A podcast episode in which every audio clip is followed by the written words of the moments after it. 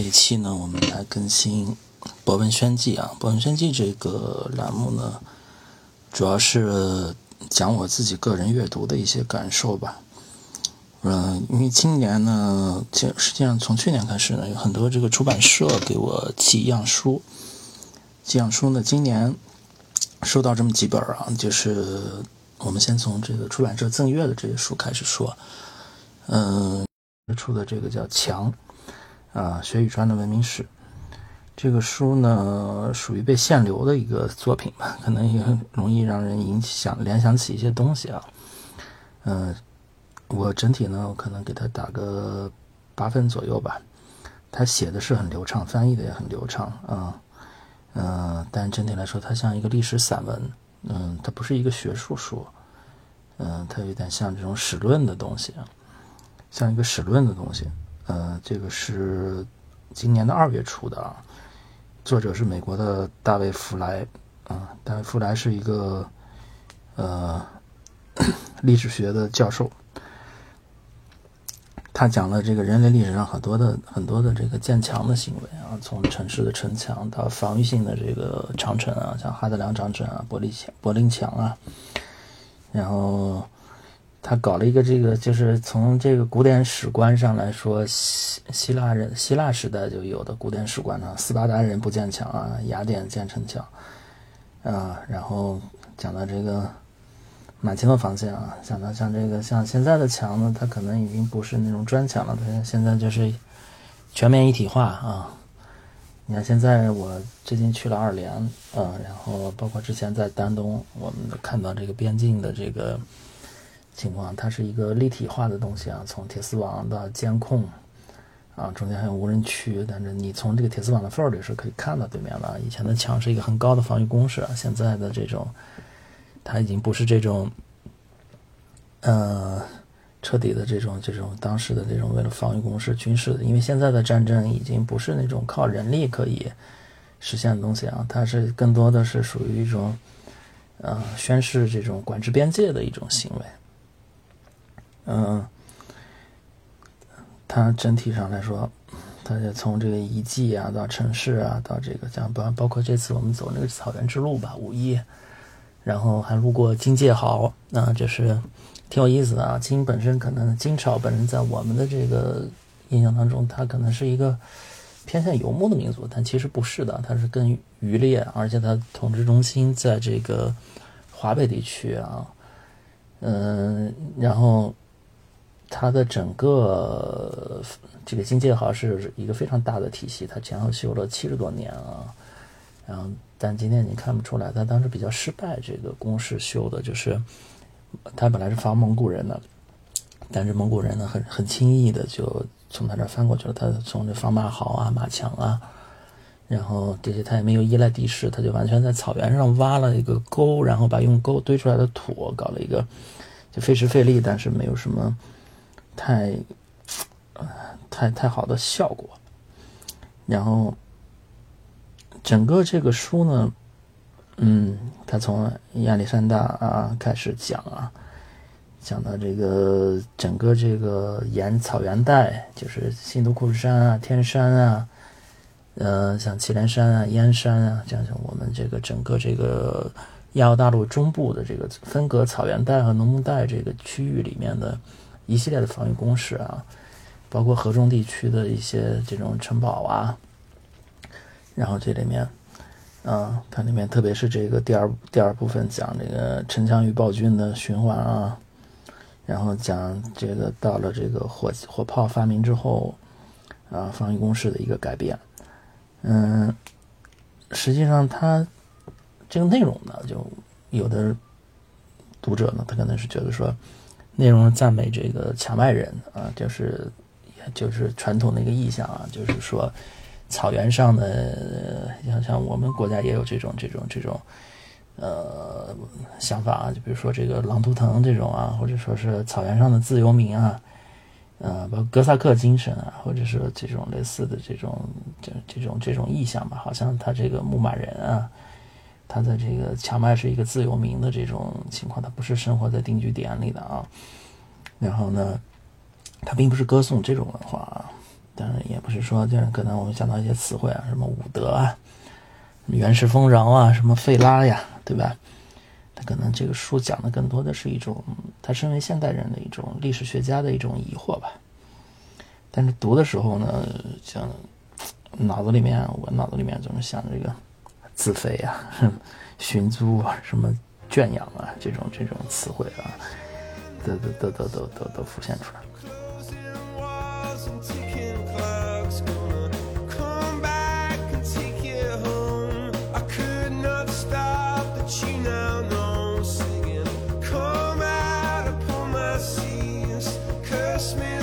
然后呢，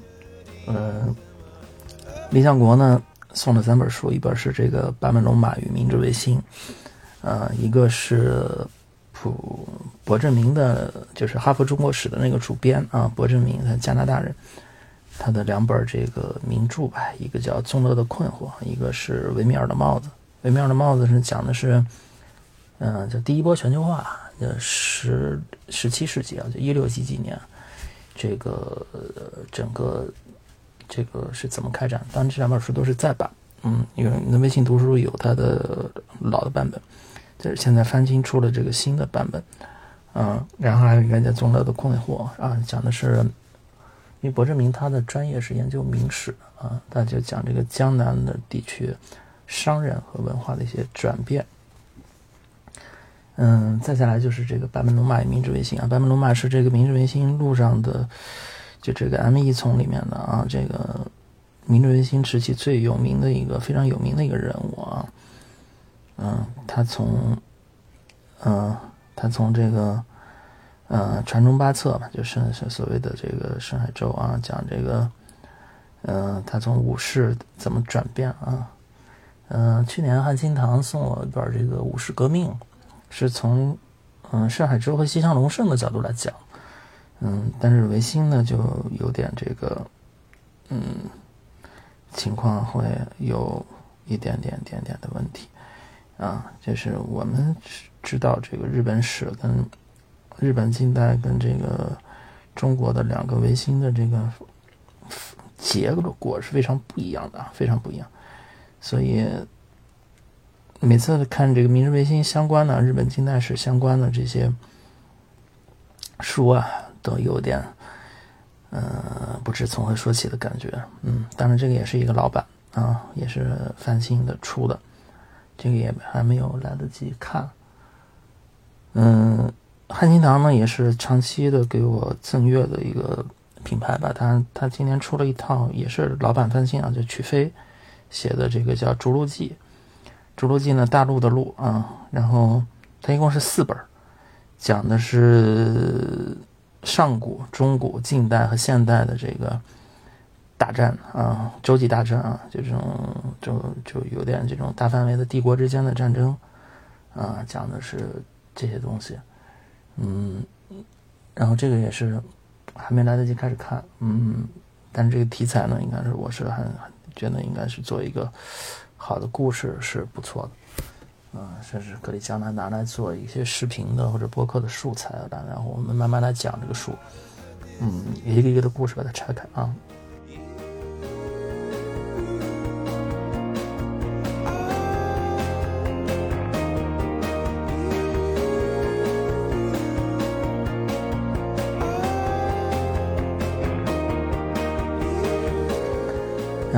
接下来是一页的书啊，一页最近呢，品牌音乐的创始人被 me too 了啊，然后 讲的有人什么骚扰员工之类的这些事儿，但就他们的社科的这个角度来讲，他们出的书质量还是挺不错的。去年的价格革命啊，然后今年出的人地之间和这个基因彩票啊，然后人地之间是我是非常推荐的。人地之间呢，我还在金冠书评给写了一个长评。嗯，经人力之间呢，讲的就是土地问题。当然，去从这个因为这几年这地方债务和地产，嗯，对人的生活的影响比较大，所以呢，从呃蓝小欢写的《置身事内》带火了一批这种中国政治的读物吧。以前其实是都是比较冷门的这个学术读物，但是这个《置身事内》可能现在已经印了二十次了加印。然后成为一个很好的入门的读物。然后他因为列了一堆这个推荐书目和参考书单吧，就相当于是做了一个大范围的导读，有点像之前我看那个有一个工业革命的那个导读书一样，就是类似一个目录书，这个叫目录书这种书。然后他嗯带起来这么一个社会的一个热潮吧，也反映了现在的呃。现在现在的这个学生啊什么的比较焦虑，嗯，人家之间从上来以后呢，就一直在这个商业经管的豆瓣的商业经管的热门榜里啊，这个热门榜里我还看了其他的几本啊，待会儿说。人家之间我写了一个长的评论，嗯，这个书我给五给就是九分推荐吧，就是十分满分的话给九分，啊，因为为什么呢？因为。呃，差为什么差半分？因为他为了出啊，然后呃，等于去了去掉了一些东西，去掉了一些东西啊。然后呢，陶然老师呢，我们在一个学术的群里有交流。然后呢，他说他计划写三本吧，三部曲，但是这是第一部。然后 啊，第一部，嗯。整个可能想把整个这个中国模式吧，他也一直研究这个所谓的中国模式的这个发展模式的整个转都都想都想呃写清楚啊。然后呢，其实解释中国经济呢，在过去四十年间的快速增长呢，研究中国崛起呢，离不开一系列的这种政治经政治制度啊、经济制度、社会文化的讨论呢。然后尤其特别从二零一七年末到现在吧，大概五五六年的这个时间啊，随着中美关系越来越差，然后这个贸易战啊、脱钩啊、啊疫情啊这么一系列的影响啊，这个中国经济的增速不断的下台阶啊，就是再转轨的需求非常迫切，经济增速不断承压啊，内部矛盾呢，嗯，分配矛盾也是越演愈烈啊，那么房地产的这个影响是特别明显的啊。嗯，其实我们都都很清楚，它是有一个很很高的一个地价泡沫啊，包括有这个，包括我们自己从业里面，啊，它现在对这个地方债融资啊，对这一系列的这种限制啊，交易，包括嗯，从二一年开始陆续的这种大的这种地产的这种行业的一种行业性的这种债务危机，这种财政难题啊，怎么解决？这现在都很热啊，很热，嗯。但现在这种地方政府融资啊，然后它因为之前我们都知道啊，那个整个相当于是土地金融吧，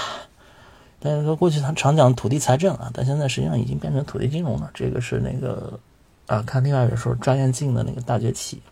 啊，里面讲他讲土地金融。当然，他是作者是原来厦门的规划局的局长，规划局局长呢。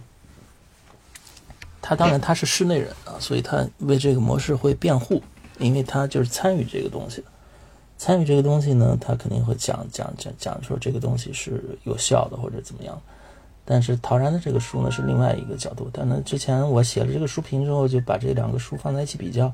最后这两人还在社科院的那个张明教授的直播间里去 PK，啊，然后也算是一个意外的意外意外促成的一个一个东西啊，挺有意思。嗯，然后，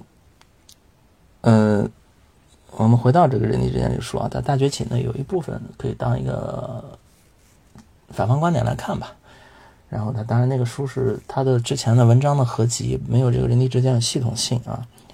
人力之间的这个第一章和第二章呢，呃，讲的主要是土地财政的兴起和发展的过程。呃，陶然呢建了一个一二三的模型啊，描述中国当前的这个增长模式啊。它叫什么叫一二三呢？民营企业叫一类市场化竞争啊，政府叫两层主体式竞争，就中央政府就是面向外来和地方政府啊，就同时在国内和国外两个市场，特别是外贸啊，这个就是搞这个两层主体性竞争，就压低国内的要素价格啊，啊，劳动力。土地啊这些东西，然后呢，上游部门比如矿产，呃，金融部门和商住用地啊，都是叫三领域行政性垄断啊。这个特别是说，它里面有个讲就是分析，就整个就是你按这个，就我们之前说过啊，查莫斯·约翰逊在嗯《通产与日本奇迹》里面讲有一个概念啊，叫东亚发展型经济体。这个模式，嗯，整个这个日韩，啊，亚洲四小龙这些东西比起来呢，整体这个同同阶段的发展的阶段的整体表现呢，嗯，当然就说这个中国在同等时间内的发展绩效，至少在人口城市化、城乡土地利用结构、环境污染和分配差距这四个方面呢，都不如人家。啊，这个根子在哪儿？就是这个土地融资啊，土地财政这个负面影响。嗯，它怎么会影响呢？然后这个模式首先建立在三领域的行政垄断的全面资本的强化上使得这个中央和地方都卷入这个两层主体性竞争，形成了三个问题。呃，这什么叫三个问题呢？住宅价格的泡沫，工业的产能过剩啊，基础建设投资的过度投资，最后呢，体现在哪儿呢？叫这个地方债务问题啊，地方债务问题，地方债务为什么会形成一个问题？你投资形成资产以后呢，它的现金流要有回馈啊，但是这个现金流呢，可能回报率是很低的。你的债务是短期的，就是因为基建投资呢，它的回收期很长。有些地方呢，完全是公益性的，你但但你又完全又依靠这个债务融资去付息，就很难。比如说现在的什么贵州啊这些地方就躺平了嘛，因为它实际不产生效益，啊。嗯，二零零三年呢，就是中国的住宅地和工业地呢，比价是大概四点七八啊，就是说，假如工业地一平米卖一百万的话，住宅地一平米嗯卖这个四百七十八万啊。到了二零一七年呢，就是可能说工业地，嗯一百平的工业地可能卖一百万啊，对不对？然后一百平的住宅地可能已经卖到两千万了，就二十点一九了啊，已经。这是为什么呢？就是制造业呀，它可以到处搬家，全国的各地的地方政府搞了非常多的园区啊，不断的在招商引资，招商引资以后呢，呃，就形成这个工业用地叫全国性的买方市场，形成这个全国性买方市场以后呢，商住用地呢，它因为你来了住了，然后商业落地了，就很难搬走了，就形成一个局域性的卖方市场。然后消费者的流动难度很很高啊，然后这就成了高低价转嫁的对象啊。然后那个财大的刘守刚老师啊，他就写一个书叫《财政中国三千年》啊，他讲这个财政收入啊有税人、税地和税商三个方式啊，这个很好理解，一个是抽人头税啊，再一个收土地税，呃，再一个就是对这个商业贸易来收收税啊。那我们讲个人所得税肯定税人对吧？嗯，土地增值税啊，这个是属于呃，就是税地啊，就比如房地产的房房产税啊，然后这个土地出让金啊，这实际上都是属于属税地啊。然后税商呢，就是收增值税啊，收消费税啊。引进这个分析框架以后呢，土地财政呢，首先是税地啊，土地出让金啊，然后再税人，就是住宅地要高溢价，然后你这个二手房的交易的所得税，对吧？像像这个契税啊，然后。嗯，社保这些东西，对吧？然后在税商啊，就是就是这个整个整个这个二三产业它的增值税税收啊，它是全流程的。这个整个土地财政体系是一个非常完善的，从税地、税人到税商的一个闭环啊。然后实践中，大概现在从引入这个招牌挂以后二十年啊，进化的已经非常完善了，非常的高效。嗯，那经过分税制的这次在核税以后，地税现在已经完全取消了，地方政府在这个财政体制改革里面损失的特别多，所以他就特别有动力在这个土地出让中获利。嗯，整个我们也看可以看到的，城市的这个新区的土地利用一个特点啊，就建筑上商业和住宅的容积率特别高，建筑密度也特别高，房价也又特别高，但是街区呢尺度空旷，非常多的这种公用地，然后嗯很少有这个临街商铺啊，道路密度也很低，行人是特别不友好的，对行人特别不友好，就是街宽人少，然后这种嗯商业密度非常低，就是你觉得不方便啊。这跟这个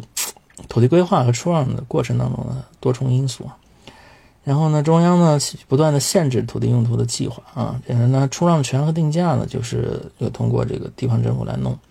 地方政府呢，一方面要讲这个安得广厦千万间啊，对吧？大批天下寒士俱欢颜。另外一方面还要要考虑的很多啊，粮食安全呀，耕地红线啊，就比如最近 成都把这个环城公园要重新种地了，或者什么。退林还耕啊，就是这种搞这些东西啊，这就是你永远有一个战备的这个心态，有个约束在那里，有一个对外界的这种不安全感。嗯，这个放在那里的话，你就没有办法，就是嗯，就是以这个这个来搞建设啊，谋发展这个东西啊。当然，城市如果你城市人口密度越大，这个供求矛盾越突出。嗯，实际上这个。嗯，强管制体系下，特大城市治理是非常大、非常一个非常大的难题的啊，这很难弄啊，因为你单一秩序，你不允许这种自治团体啊或者是什么存在的话，都会有很多很多的问题。嗯，然后呢，从居委会啊到这个入学体制啊到社会福利啊，这些这全都要绑户籍啊，户籍呢又绑在这个房子的产证上，比如说给给这个小孩儿。办上学呢，首先要报户口吧。户口呢，要有要有要要求，就特别这个北京的入学，因为最近在办这个事儿啊。北京的入学，啊，它也是你要有户籍，在本区内有住所，然后你住所最好还要自由有产权啊，这都是一系列的优先级的绑定的啊。这个东西对这个住宅的形成一个制度性的溢价。啊，那我们这个国家呢，又有耕读传家的这么一个传统啊，那农地和自然资源交易是非常。大的限制啊，就是因为有均田的这个理想嘛。然后在实操当中呢，这个住宅和这个商铺投资啊，写字楼、商铺的这个投资就变成一种这种耕读传家的一个替代品。嗯，这是从消费的角度来讲啊，就是从这个生产的角度来讲，那个我们整个的中中国的金融信贷体系里最大宗的这个抵押物也是土地。特别是住宅啊，那就是最最简单的就是这个经营贷，银行天天给你推经营贷，经营贷就是你企业主，然后嗯自己有个房子，有有有固定的这个不动产去抵押啊，就是就是呃这么一个用途，所以住宅是承担了非常土地承担了非常多的这个角色，嗯嗯，尤其像这个企业主，企业主的话，你要有固定资产，就最多就土地嘛，厂房啊，附着建筑，这是抵押的最多的。但是危机的时候呢，也是这个东西，呃，出特别多，所以很多观察是出于叫叫做法拍房，然后去看这个东西。嗯，唐然呢在书里讲啊，就叫土地的过度成熟啊，叫什么叫那个，呃，农村空心化啊，人口的不完全成熟啊，农民工进城呢，就有好多这个边缘的这个一个身份比较尴尬的一个东西啊。嗯，怎么解决这个问题？就是说你要让这个降低。农民工举家迁移和永久定居支付的成本，嗯，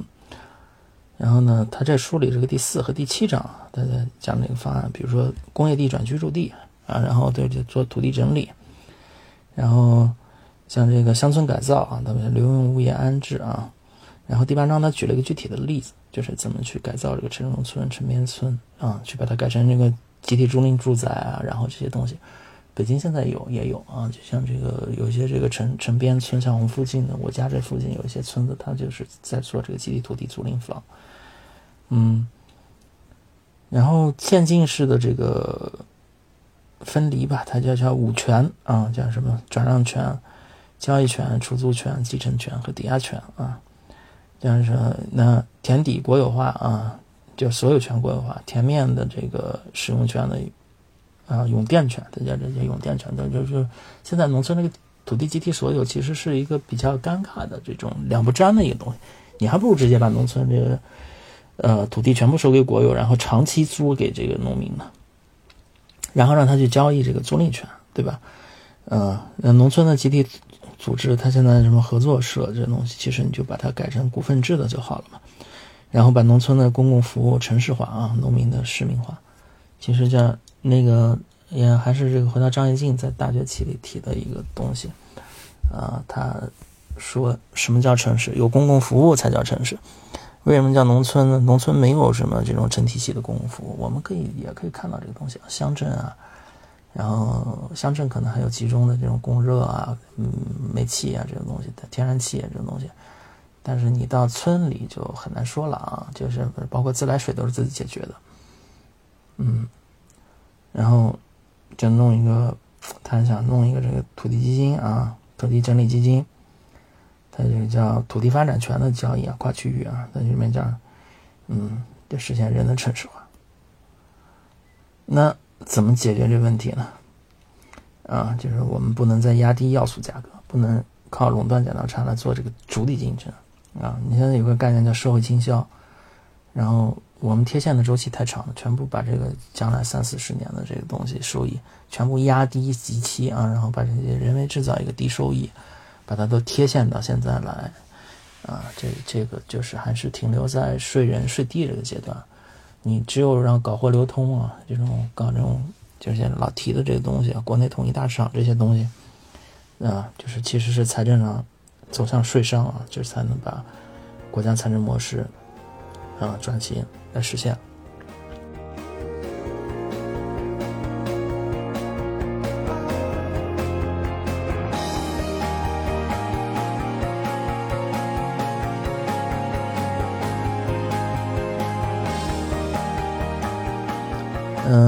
外呢，一页记的一本就是这个。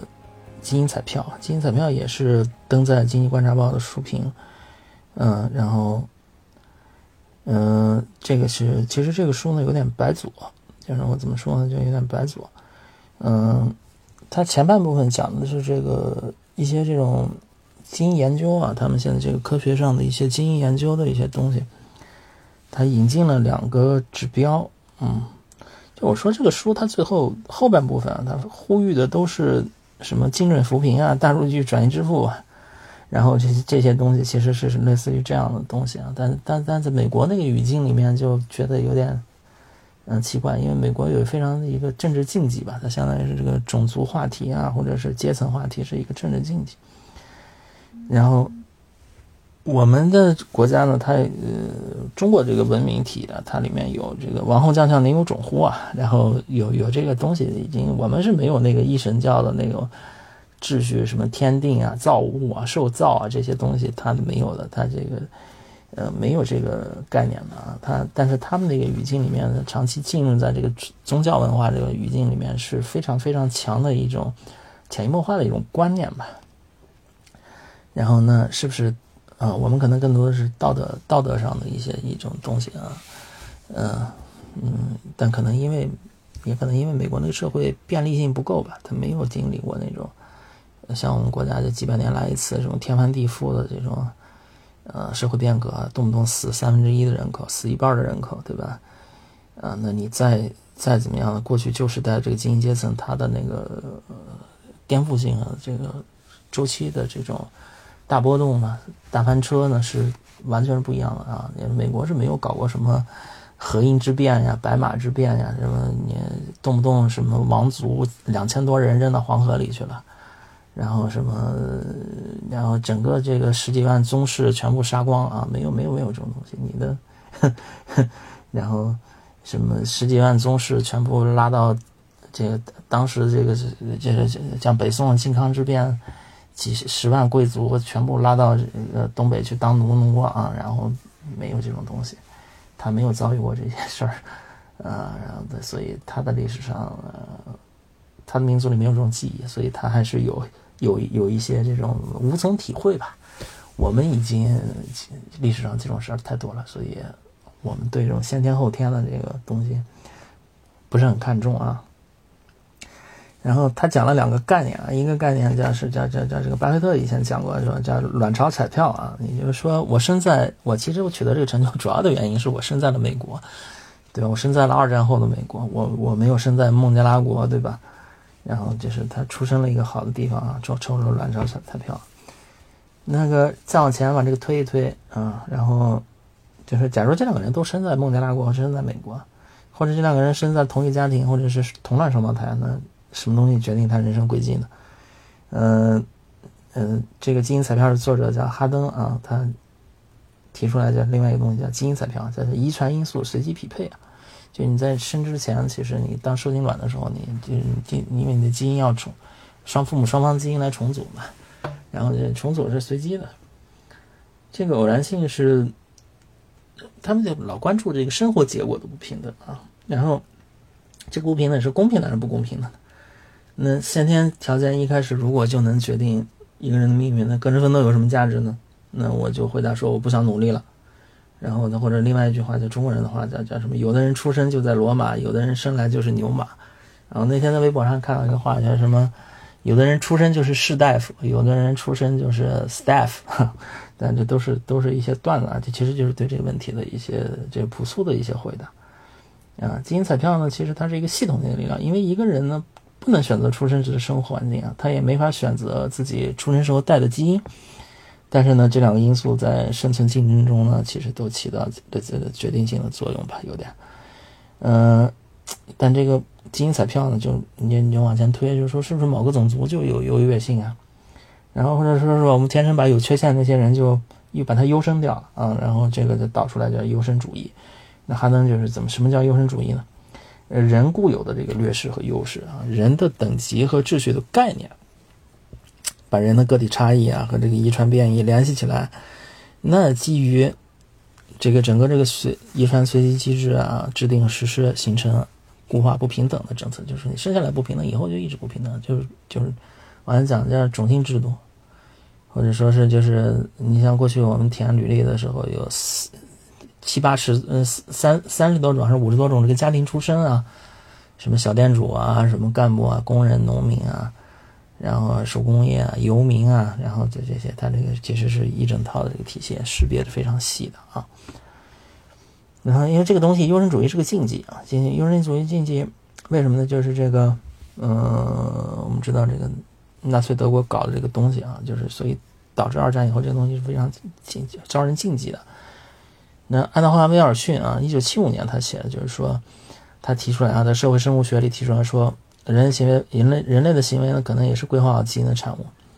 然后就被这个他的左派的这些啊同事攻击啊，然后他讲演讲，然后就就直接就被浇水了啊，就是我们知道谁也被浇过水啊，然后浇水了以后，浇水了以后呢。然后他就被说，有人抨击他说，这从遗传的角度讲啊，然后根据阶级、种族或者性别的理论，为一些特定群体的这个统治现状和既得特权提供辩护，啊，然后因为美国人搞过这个，一九一零年到一九三零年啊，美国其实也搞过绝育法，搞过什么限制移民法，然后都搞过这些东西，所以他在进步主义时代，他都变成一个新政以后，罗斯福新政以后，进步派得势，特别是这个。约翰逊搞了伟大社会以后啊，民主党人的这个理想啊，呃，然后就弄得这个东西变成一个禁忌的禁忌性的话题了。然后呢，其实这本书呢，这基因彩票讲的其实是种族和阶级的议题啊，但是他不能明着讲，因为讲了以后可能就会挨骂挨得很厉害啊。然后那第一个部分呢？它这前后作者把它分成两个部分，第一部分讨论的是遗传啊，对这不社会不平等解释力度有多大；第二部分讨论如何通过政策干预来弥补这个遗传差异。然后呢，第一部分讨论的实际上是种族啊，第二部分讨论的实际上是阶级差异啊。就是巴菲特说这卵巢彩票啊，还能讲叫社会彩票，基因彩票是什么？是自然彩票。但实际上呢，基因彩票的赢家啊，其实往往也是笼。卵巢彩票的赢家，嗯，因为遗传的运气大概只能影响一代人啊，多代人的话，那可能这个社会文化制度啊，这个环境啊、地理啊这种东西都是非常影响比较大的。呃，所以这个代际流动啊、移民啊这种东西啊，嗯，对人的选择是是是这种叫向上流动嘛，鲤鱼跃龙门啊，不死就是九死一生嘛。那你越这个龙门的这个东西，这个指针啊，愚公移山啊，这种指针啊，这其实在我们国家的这个汉民族的这个传统文化里面，嗯，体认我觉得要比这个呃所谓这个这个这个拉丁体系或者说是西欧的这个文明传统里面的体认要更更更深一些啊。嗯，他讲了两个东西啊，前沿工具讲不上，一个叫全基因组关联分析啊，另一个叫多基因指数啊，就是你基因的复杂度啊，然后什么这些东西，然后但其实这个研究其实也有问题啊。哈登说这个你的所有的这这项研究都集中在美国白人身上啊，嗯，血统基本都是欧洲人啊，这些人只占全国人口的百分之十六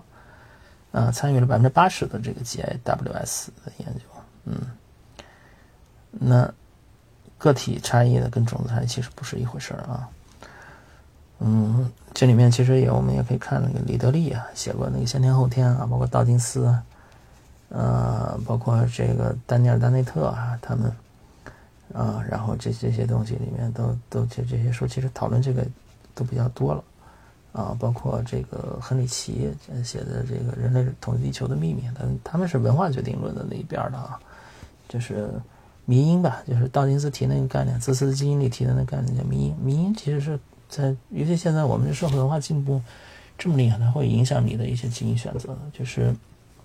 亨利杰写了一本新的书，还没有翻过来，叫《With the Wild People》啊，《Wildest People》，就是这个西方人啊，就是他的社会文化和这个制度怎么去改变人的遗传啊，改变人的行为。这个书我还在看。嗯，然后还没有完全看完。嗯，然后说这个结果，他是最后写什么呢？人类行为遗传学对社会平等到底意味着什么呢？这哈登就讲了，然后结果不平等是运气造成的话，人们就更愿意实施再分配啊。如果结果不平等是努力或者实力造成的，人不愿意这么做啊。就是你要不要补贴？就是说。呃，特别这种重税的国家，就是福利国家的一个，就是中产阶级的最大的问题，他就是说，我去勤奋工作，养了一些废人懒人，对不对？然后我再交那么多税，像这个好多边际税率都很高，百分之四十、百分之四十几啊，是不是？然后像加州啊，像澳大利亚这种地方啊，交百分之四十几的税去补贴那些懒汉、穷人，嗯，当然这些人他觉得这个是对他的勤奋工作的不公啊，对他的这个资源禀赋或者人力资本的一种浪费。他可能是就是有这个观感，嗯，他还能想的说，你这个想法叫什么？你把你的信用误认为有德啊，你是幸运的，本来是因为你幸运的，其实不是因为你有德，啊，那是你这个东西叫绩优主义啊，优绩主义，社会应该由精英主导，你的社会地位是按什么呢？成绩和能力决定地位，啊，当然这个可能肯定是比血统等级、贵族出身和这个种姓制度要好啊，但是你这个优绩怎么衡量呢？你能完全排除你的先天优势吗？你这个人出生的这个带这个生物学特征，你能说他是美德吗？你先天的美德吗？你是正义的吗？嗯，然后其实你说你是这个努力的，就是你的表现好啊，你然后什么这种工作勤奋，其实这这好多东西是那个遗遗传差异决定的。嗯，那哈登呢，其实就是说，哎，这个基因遗传运气啊，这个基因缺陷是。就某些弱势群体，啊，大家老说你努力不足啊，没有提升自己的实力，不够不努力不勤奋，对不对？嗯，他哈登就说这个其实也是因为他们遗传运气不好嘛，就是就可以免责的嘛。你们这些保守派的老不承认这个运气在人的成功中发生的作用啊，你是老污名化这个穷人，就是用这个优优绩主义的标准啊，用这个考核啊、成绩啊这些东西来污名化穷人。那这这穷人怎么办呢？怎么扶持他呢？嗯，对照群体怎么扶持他呢？给他小凳子嘛，把他垫高嘛，啊，最后就实现结果平等，在下面垫嘛，啊，垫起来就是多补偿，嗯，然后呢，如那他就用罗尔斯嘛，他后面大段的用罗尔斯的那个正义论，然后讲讲无知之幕，然后这个概念就是说，如果你不知道基因彩票的结果是什么，你想生活在什么社会里面？其实巴菲特之前在股东大会上回答这个。软装彩票的问题了说，你也你说你也可以想要一种社会系统啊，嗯，你有这个，你有自己想的，呃，子之可欲嘛，啊，己所己所可欲嘛，己所不欲，勿施于人。己所可欲是不是可以也施于人呢？然后你想要什么样的世界呢？然后呢，你你这些人的运气不好，你怎么你怎么去补偿他呢？怎么让他们生活的更好呢？然后呢，在这么一个世界里呢，那赢家你当然可以自由奋斗了，但是你这个 winner 啊，winner 可以自由奋斗啊，那 loser 的怎么办？你要帮 loser 改善他的情况啊，要填补缺口，但我觉得这个很难很难。就是我看这个书以后，就觉得就是白左的思想太天真了，啊，这个非常难，因为因为它还存在群体因子，有有这个族群的这个东西啊。就是后面我看了一本书叫呃《附中起源》啊，但是这个书写的有点嗯不太成系统，就是这个吴乐敏写的，我跟那作者还有有交流，他老觉得自己就是。论文发表不了啊，学术的这当时又受了这个什么飞升即走的那个制约啊，他现在已经离开学界了。他其实其实很正派的一个经济经济学领域出身的研究博士生，在北大当过老师，但现在去业界了。然后他就把他自己原来发表发表很困难的一些这种论文啊这种东西，最后结集成书发出来，然后四处去寻求认同吧，到处。找人来评论，然后很关注这个书的内容的反馈，这是一种，这是一种学道上的一种，我也很理解这种感受。但是他的建模呀，这提出来这个东西，他就提的叫什么？从马尔萨斯陷阱，马尔萨斯陷阱到达尔文陷阱，都是进化的这个陷阱，就是物竞天择的陷阱。啊，马尔萨斯陷阱就是人口论啊，人口的压制，古代社会的为什么经济没有增长，福利没有增长的那个东西。到后面他提出叫刘慈欣陷阱。刘慈欣陷阱就是说，你是要生存还是要发展的这个问题啊。然后，当外界的环境让你不能生存威胁的时候，你就会选择牺牲你的现有的这个文明的这个东西，因为它就不是生存品。它文明，它就提了一个概念，文明就是人的生活、社会生活、生产里面分成两个部分，一个叫生存需求，一个叫效用需求啊。生存品和效用需效用品它是有矛盾的。然后，当你面临刘慈欣陷阱的时候，你会。你这个族群啊，整个这个族群这个文化体，他会选择去牺牲，呃，牺牲这个效用品的部分去，呃，获取生存品的，保证自己的生存品，把这把这整个资源用在战备上。然后那个我看到之前看了一个许许建明教授的一个一个 paper 啊，就是论文，他讲中国从建国以后，实际上到七八年之前，因为生存问题解决不了。它就处在一种一直处在一个军营经军营经济啊战备经济的这个里面。其实我们现在又又又因为贸易战呀，因为中美矛盾啊，或者说这种战战队的问题啊，然后可能又面临这个问题，你又要回到这个军备军备的这种呃经济，或者说是向这个倾斜，向这个生存倾斜啊，这个。这个矛盾在这个整个这个我们叫我我给它起个名字叫跨太平洋族群嘛，就是过去在这个中美缓和期，呃四十年中美缓和期里的起来的这两代人，他的一个他在太平洋两岸有非常强的互相认同和这个利利益的纠关啊，叫我们叫跨太平洋跨太平洋族群，这个这个里面他们的这个撕裂感和矛盾是特别特别明显，那这是一种焦虑，这个书是对这个东西一种焦虑的一种反应吧。啊！但是看了这些思考以后，就特别这两本书一对比啊，就觉得美国的白左真是日子过得太好，他根本就不想这些问题。然后，然后他们还停停留在果子怎么分呢？不不是说这个果子有没有的这个这个这个东西上。嗯嗯，再往下呢，就是嗯这个月啊，四月份，三月三月份，这是这两本书都是三月份读的。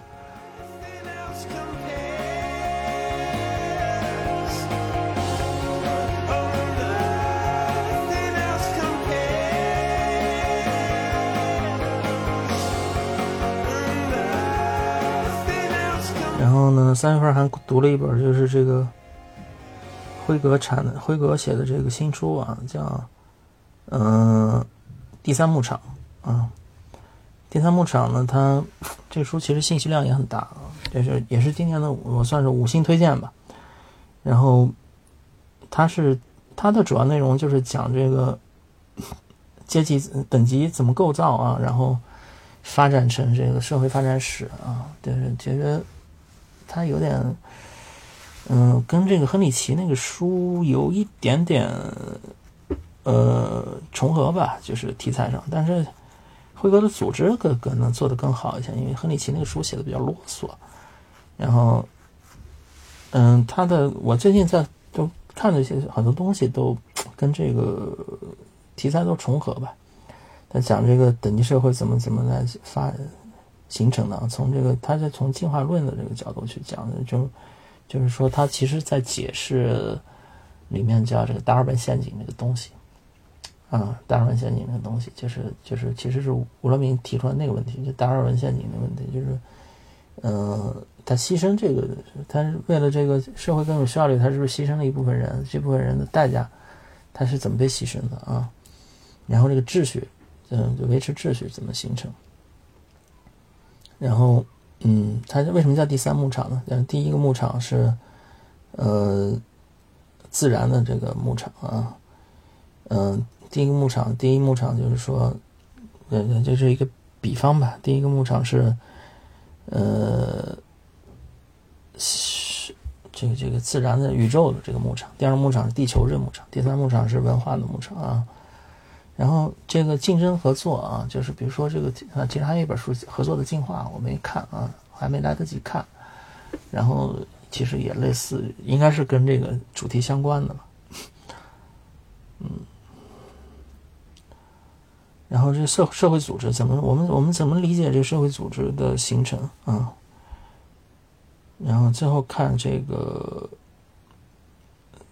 最后看这个东西啊，然后。他得这个书比较烧脑，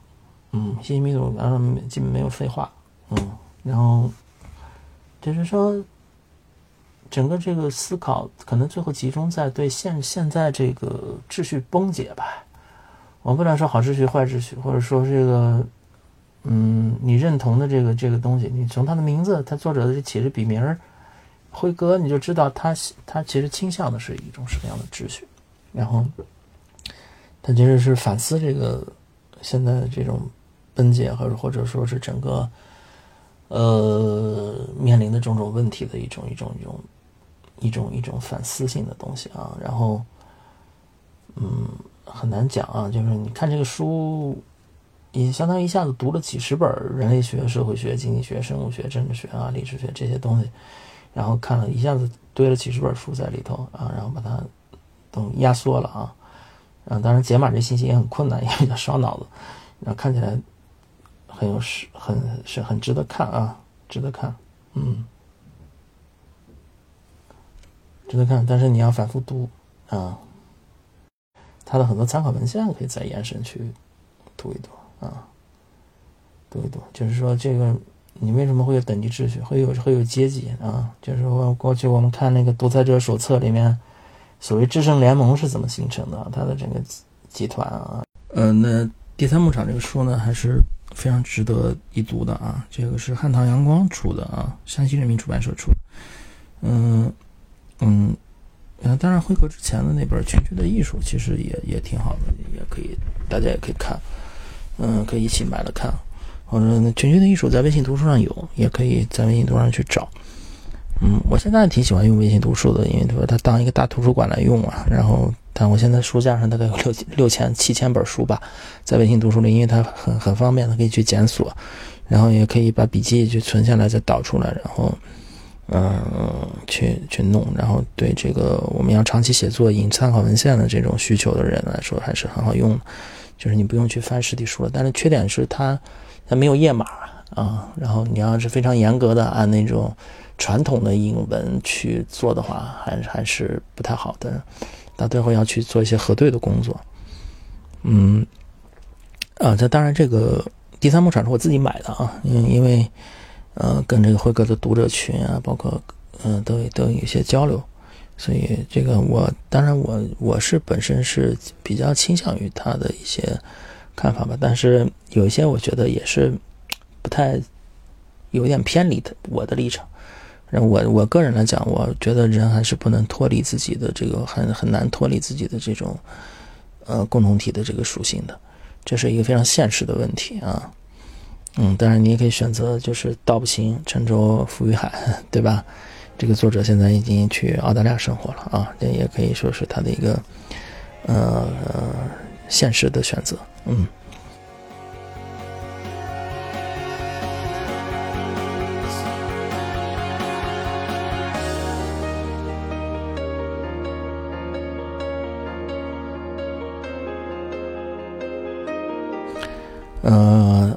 过来看另外一个角度啊，就今年这个施施展教授的枢纽啊，这是国际天卷，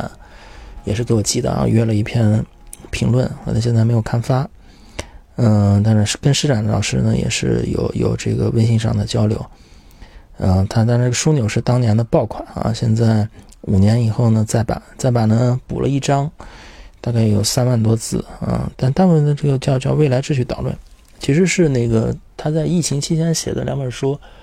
呃，溢出和那个就枢纽之后他写了两本书，在得到开的课，然后写的这个一个叫溢出，就是东南亚考察，另外一个是破茧，破茧是这个呃在隔离期间写的啊，破茧的一些里面的一些思考一些看法，然后呢，它里面说它出版的争议挺多的，然后。但因为当时卖的很好，卖了大概差不多有四十多万本啊，快五十万本。然后呢，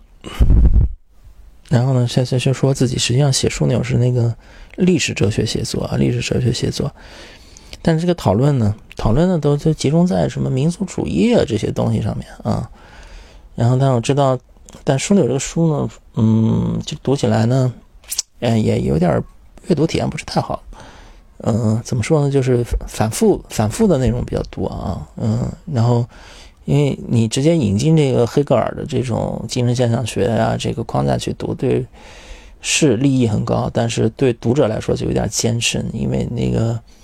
呃，就是看起来就有感觉有点晦涩，厚度超厚，但里面的内容呢，引了好多拉铁摩尔的框架呀。然后像这海陆秩序啊，麦金德的这种地缘政治的一些东西，可能因为他本身是自己是读政治学和外交出身的啊，然后就不由自主的就是带进去了这这些东西。嗯，然后包括他的这种海陆的枢纽，他们起枢纽呢，海陆海陆的枢海陆秩序的一个枢纽。嗯，然后这里面呢，未来秩序导论了讨论了好多什么比特币啊，区块链。啊啊，DIO 啊，然后这些东西啊，然后怎么去包括这个数字空间啊？它就是叫叫经济空间、政治空间、数字空间啊。他说这个乌克兰的这个战争呢是元宇宙战争，嗯，整个这个里面它都有一些新的，也这些也增添了一些新的吧。如果你看过原版，呃，其实就是去翻翻那个之前这石老师这个公众号啊，他有些有些观点在里头也有，然后。嗯，增补的这一部分呢，其实就是我觉得是有点跟原来的这个内容关系比较薄弱吧。因为其实原来他讲的那个东西就也比较系统，但而且你又不能说对这几年这个整个对对这几年整个整个整个这个我们国家的一些变化啊，这些就是会不会修正自己原来的一些观点，他就警惕。他老说这个不能搞，嗯，封装式的思维啊，就是这种就民族主义的封装式的思思维，这个也被这个人批评了很多，嗯，但我觉得这个还是有道理，嗯，那豆瓣上很多人在骂说这个是民科写的 历史书，但我觉得你不扯淡吗？你你能把那些参考文献都读完吗？这些批评的人，啊，但是他想着，我我就是。我给这个是写书评的时候呢，我就引了戴维·兰德斯的一段话啊，叫“没有什么事物能比往昔的累累伤痕更使历史学家心灵不安了。当研究那些遭受命运虐待的国家和民族时，这种感受尤其深刻。他们曾经富裕过，现在变穷了；他们曾经强大过，但现在衰弱了。这些失败者和受害者呢，依然怀念过去的好日子。”同时，也怀着苦涩的经历所滋生出的悲愤。一个试图理解他们，并让他们理解他们经历的历史学家，一个渴望了解并热爱他们的历史学家，会发现自己卷入了一场战斗，为的是解释他们的过去，维护他们的尊严，抚慰他们的创伤啊。这是兰德斯在《国父歌曲》里面写的一句话，那我觉得很适合用来形容这个枢纽这个书啊。嗯嗯，他讲什么？中国叫超大规模性嘛，就是你一旦进入这个所谓这个海洋秩序，就会导致这个海洋秩序的失衡，就所以海洋秩序要重组。嗯，他讲什么叫普世民族主义？啊，叫什么命运嘛？就是中国的历史使命啊。就是这个东西老让我想起那个昭昭天命啊，就美国人讲那个昭昭天命。嗯，昭昭天命的东西也挺有意思。嗯，但你再看这个东西啊，焦虑，就为什么中国中国中国人历史很焦虑啊？对内和对外都很焦虑，因为你因为我们是我们是自身叫普普世主义。天下一家，然后世界大同啊，然后这些东西，我们考虑问题都是说，可能我觉得我现在的这么多年的一个想法，就是呃，然后接触了这种国内国外的好多人，中国人的世界知识的了解远远胜于美国人对世界知识。美国人是岛民啊，他不关心国外的事情如何如何，对不对？然后，但中国人对中国人的普遍的中国的这个，反正受过点教育的阶层，对，你比如说 B 站的小小约翰，他讲的那些奇葩小国的东西。在其他国家估计很少能引起这么大的反响，能有能有这么多的粉丝，就是大家去对这个全球到底是怎么样子的，关心国际新闻、国际政治的人的比例，中国是特别特别多的，因为他可能就中国天然就有这个地球村或者是天下一 天下共主的这个这个观念在里面，啊，就是它必然是一个普世性的思维，这和这个呃一神教的那种敌对体系啊，它有时候它的区别，嗯。然后这个在书里面也有分析啊，就是说，你中亚和这个伊斯兰世界，嗯，那个整个这个西欧的这个文明啊，或者说是这海洋秩序啊、大陆秩序啊这些东西里面，大陆帝国、海洋帝国这些东西，他都讲了很多。然后他讲的里面什么东西呢？嗯，我我个人有个想法，在当代中国啊，四十年里走了四百年，嗯。一个改革开放搞了四次工四次工业革命，全部都压缩在这个里头。然后，当然我你现在人的思想啊，什么这些东西，焦虑是非常非常正常啊，冲突和张力。你社会生活，呃，你可能现在用的是移动互联网，但是看的都是三从四德，看的都是还是两千年前的这些道德观念啊，这个东西。嗯，这施展自己就写啊，观念只能作为道德戒律啊，不能作为历史的引导啊。这个整个个体是一个，土尔钦在这个历史动力学里面就想啊，个体个体的这个身处在一个层层嵌套的一个族群里面，他家庭、社区、子民族、民族和原民族每个群体层级都有不同程度的群体感。那可能在某个层级上你集体特别团结，但是民族上的团结程度比较低。嗯，因为之前去年还看了李怀印的那个《现代中国的形成》啊，他说中国有四层。嗯，表层是一个统一的多民族的主权国家啊，最底层呢是这个作为文明的这个中国哈，它是它是一个文明体，它不是一个这种所谓就现在这个民族国家不一样。那现在这个新清史也好，整个这个过去的这个历史叙述大分流问题也好，它是讲，它是还是按那个罗马范式啊，罗马罗马范式、法兰克范式这这种去套，就从一个帝国到分裂逐逐逐步分裂到这个民族国家，这种范式不太一样。那你，其实我这么多年我自己思考就是说，你中国体量特别大的，规模特别大，你自己相当于就是东亚板块里面，你自成一个这个单元啊，然后惯性也很强，嗯，然后你这个去搞这种，特别是搞这种什么苏式的这种什么五十六个民族的民族建构啊，这这些东西。不符合中国的实际，我就认为这个这这套制度是很不合适的啊！因为中国是一个文化认同体、文化认同体，它不是一个这种基于那种什么选人啊，然后然后什么选民啊、子民啊的那一套那一套的那个观念来建立的啊。嗯嗯，这几年就想你要你要这个东西啊。他就讲内与外的两个和解嘛，然后是师长就讲了内与外的两个和解。你这里第一个就是说，你因为现在中国这种坍缩嘛，从从这个天下文明体坍缩成世界的一个一个一个主体，就是你你这个角色怎么去认定？然后就是你就是我是屈辱的嘛，啊，你就是你对这种屈辱史的叙述，你就肯定是形成对外的这种抵抗。那那我认成我就是以抗拒来定义自身嘛，就是霍布斯鲍姆讲的民族民族主义的形成啊，或者说你就重新要去发明传统，或者是类似的东西，或者是啊，本蒂克·安德森那个讲想象的共同体怎么去形塑啊，这个共同体形塑。不一样啊！你还内部还不是说以这个民族的，你还有一个派别问题，啊啊！你要是进步的叙事、革命的叙事、派别的问题，然后这些人是历史的绊脚石啊，或者怎么样，这种东西都杂糅在一起啊！就现在就是我们叫，我的对这叫八个字哈：大业未成，三统不通啊！那就现在这个情况。然后你不管怎么不情愿啊，你也。太平洋两岸之间的关系还是地球上最重要的关系。你你知道未来十年你怎么发展呢？海参崴、伯利、庙街、海兰泡、雅克萨、尼布楚，啊，赤塔、恰克图、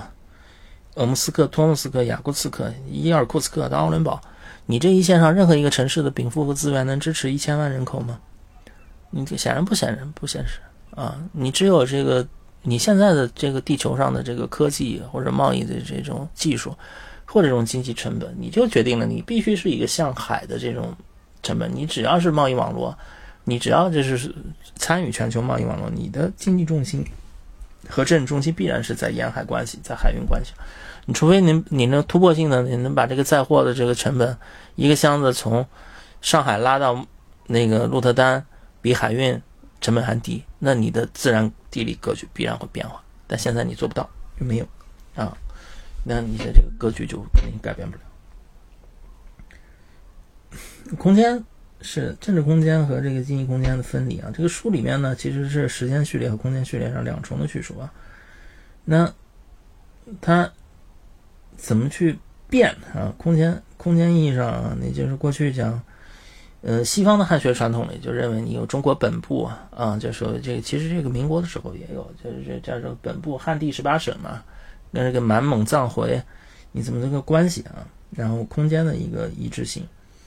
然后呢，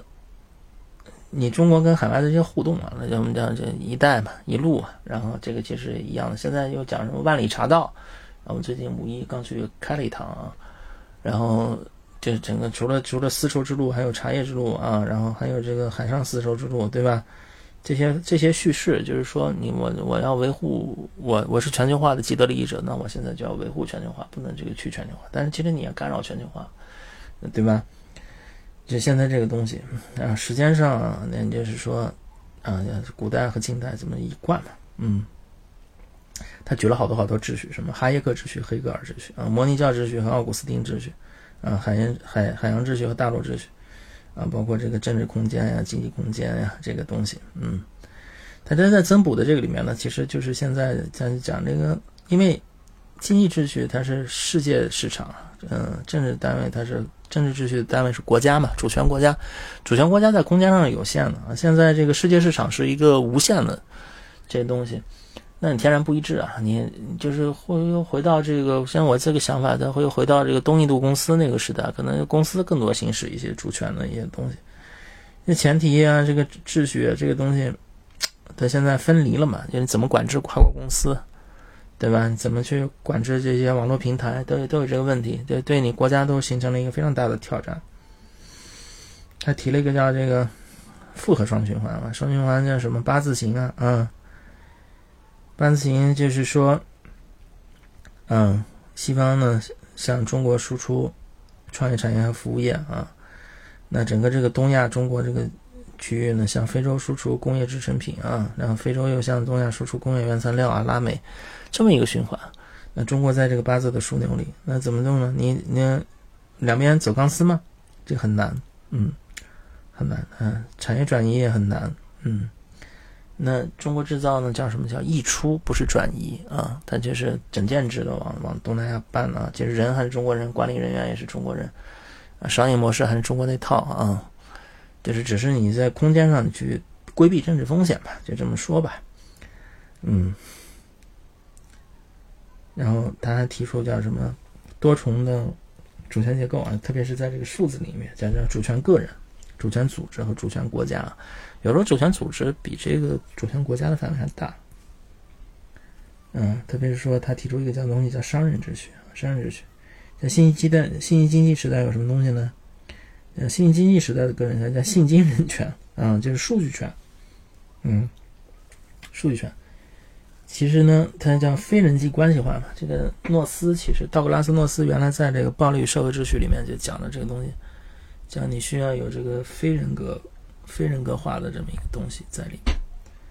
整个非人格化的一个组织才能是永久性的组织，没有这个永久性的组织呢，呃，就很难有一个稳定的这种发展国家。嗯，然后他说。生产的政治和分配的政治的转化啊，这个数数字时代，特别是我最近思考这几个月思考这个人工智能的影响，包括也写了一篇儿，然后后面可能我会再做一期节目讲这个，我讲一些我对人工智能的一些思考。这个思考上来说，叫分配的政治啊，过去是生产，生产人居民体是所有人就什么劳动力参与生产，但现在这个东西分配，就是可能很少一部分人生产了大部分的东西。那剩下的人干什么呢？分配，分配呢？作为消费消费者的什么东西呢？这样，那还有一个另外的搞笑的一个话题，叫，嗯，微博上以前谁说的叫“干电池经济学”啊，就是你怎么去作为一个电池来生存？这个我觉得就是那我我这叫药渣药渣经济学啊，韭菜经济学都是类似的观点嘛。然后我我我这那个写那文章叫 AI 会把人变药渣吗？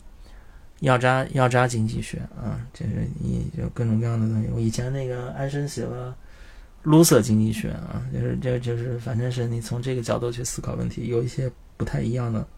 想法啊。然后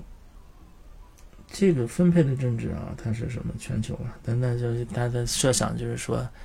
中国在这个新的这个秩序里面，作为一个中介啊，作为一个中转站啊，作为一个传递器的这么一个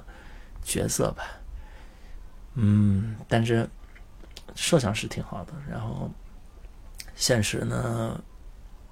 可能可能这个我们的这个，嗯，很多很多很多这个实际上把控方向的人不太这么想啊，这是对枢纽这个书的一些看法。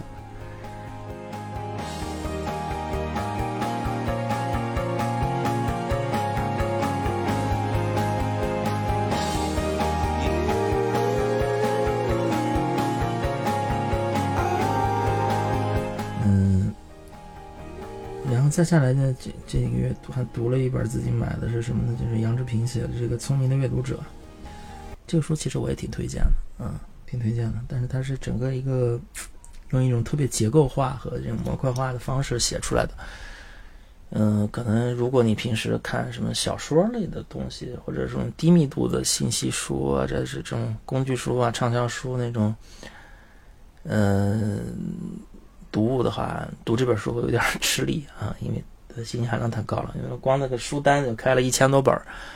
然后里面这种结构化阅读的方式啊，像主题阅读、抽样阅读啊、卡片阅读，特别是这个卡片法，也特别这本书里特别特别值得读，就是这个卡片法，就是怎么去读书。然后它有一整套的这种阅读转化为你的知识生产，就是说你在读的东西。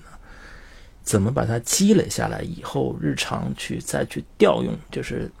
嗯，从你获得外外外部资源以后，怎么去转化？就是我也看了，最近也看了一本书，就是第二大脑啊，然后这个方式啊，然后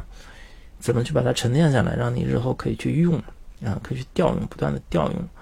就是怎么去形成你的一个资料库吧？就相当于说，嗯，因为，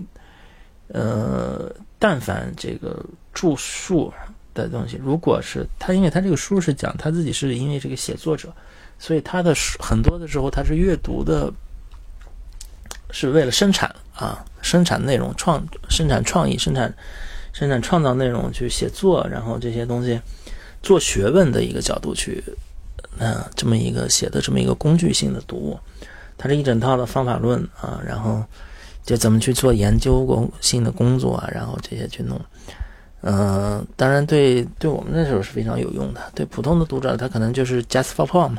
他看书可能只是为了找乐子，然后看这个书就有点啊，杀鸡用牛刀，然后屠龙术啊，然后对这，但是也也挺也，我觉得也挺值得看，就特别是这个它里面讲的那一整套的那个方法啊，然后怎么去找书啊，呃，怎么去仔细读啊，那当然，嗯，你可能不认同他的看法，但是，嗯，你得承认这个系统是非常有效的。啊，因为你可能有时候这个书有有部分语气读起来好像读者会有点不舒服，啊，然后，嗯，这也是这个书的一个小的瑕疵吧。但是你实际且实践就就就比较困难，因为我是有常年，呃，写书评啊，然后做做读书笔记啊，然后这种高强度的写作啊，以及你像从进入媒体行业，或者说从很早以前，从二十年前有博客开始，我就是一个。保持常年保持高强度写作的这么一个人呢，然后动不动就写十几万字的东西，然后当然是网贴啊，不是那种学术性的书啊，当然也不是很系统的，但是写的东西是很多的，但是都是比较散。呃，他这个我看了这个东西以后，对以后我自己组织系统性的写作的东西可能会很有帮助，因为我一直是困惑于自己。没有办法写一个系统性的东西，嗯，然后去组织一个书籍类的东西。可能今年我想做这个工作，就是，嗯，着手写一些这种系列性东西。因为我老觉得自己写的东西，嗯，不好，然后不适合出版，嗯，但是卖不出去吧，我觉得。然后，呃，所以一直也没有系统性的动笔写。但是我其实现在想想想，应该先写出来，写出来，然后就逐步去完善吧，嗯。然后最后最近刚看完的就是这个，呃，《A Monetary and Fiscal History of the United States》啊，一九六一到二零二一啊，这是美国财政与货币史。这个作者艾伦艾兰布林德吧，艾兰布林德，美联储的前副主席啊，就克林顿时期他是美联储的那个副主席，他写他给那个格林斯潘当过副手，他写过一个研究金融机的书，叫《音乐停止之后》啊，十年以前。人民大学出的，嗯，这个是这个书还是很好。就是说，研究美国货币史看两本书吧。你第一本书是弗里德曼的那个，写到一九六一年为止啊。这本书可以看到那个书的续作，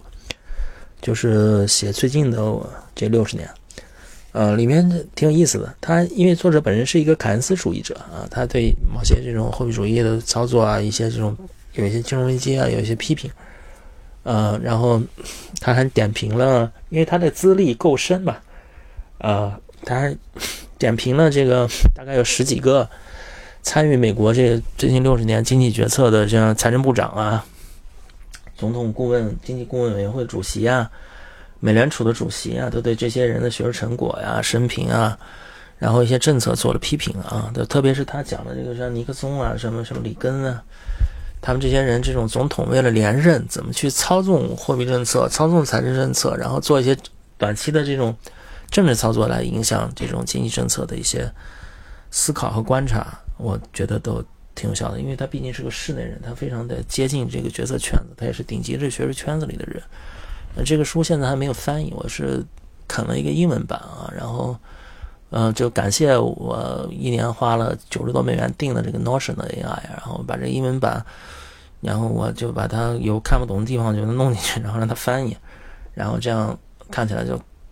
速度快了很多，嗯，然后，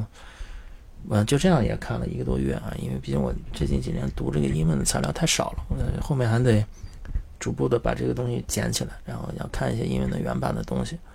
嗯，然后这就是大概，嗯，前面呢，这个到现在二零二三年的前三分之一吧，这这四个多月，四个月多一点然后我读的一些。嗯，有一些出版社赠的东西啊，然后我自己买了的，觉得比较好的书，嗯，因为现在大概保持着一个月看十几本的这么一个速度吧。三月份看了十十三本，四月份看了十五本，然后五月份不知道现在能看多少。然后就是保持这个阅读和写作，我觉得对我这生活精神状态都比较好。因为投资这个行业还是挺令人焦虑的，精神压力比较大。那用阅读写作呢，又是积累，也是一个就是正念的一个过程，我觉得还是很有效啊。特别是推荐大家买一本这个《聪明的阅读者》来看看里面的这个方法。如果你真的对这个治学或者说是这个怎么组织自己的知识啊，知识工作者，你应该真的很应该读一读这本书啊。嗯，好的，那就是这节目的内容就到这样了，谢谢大家。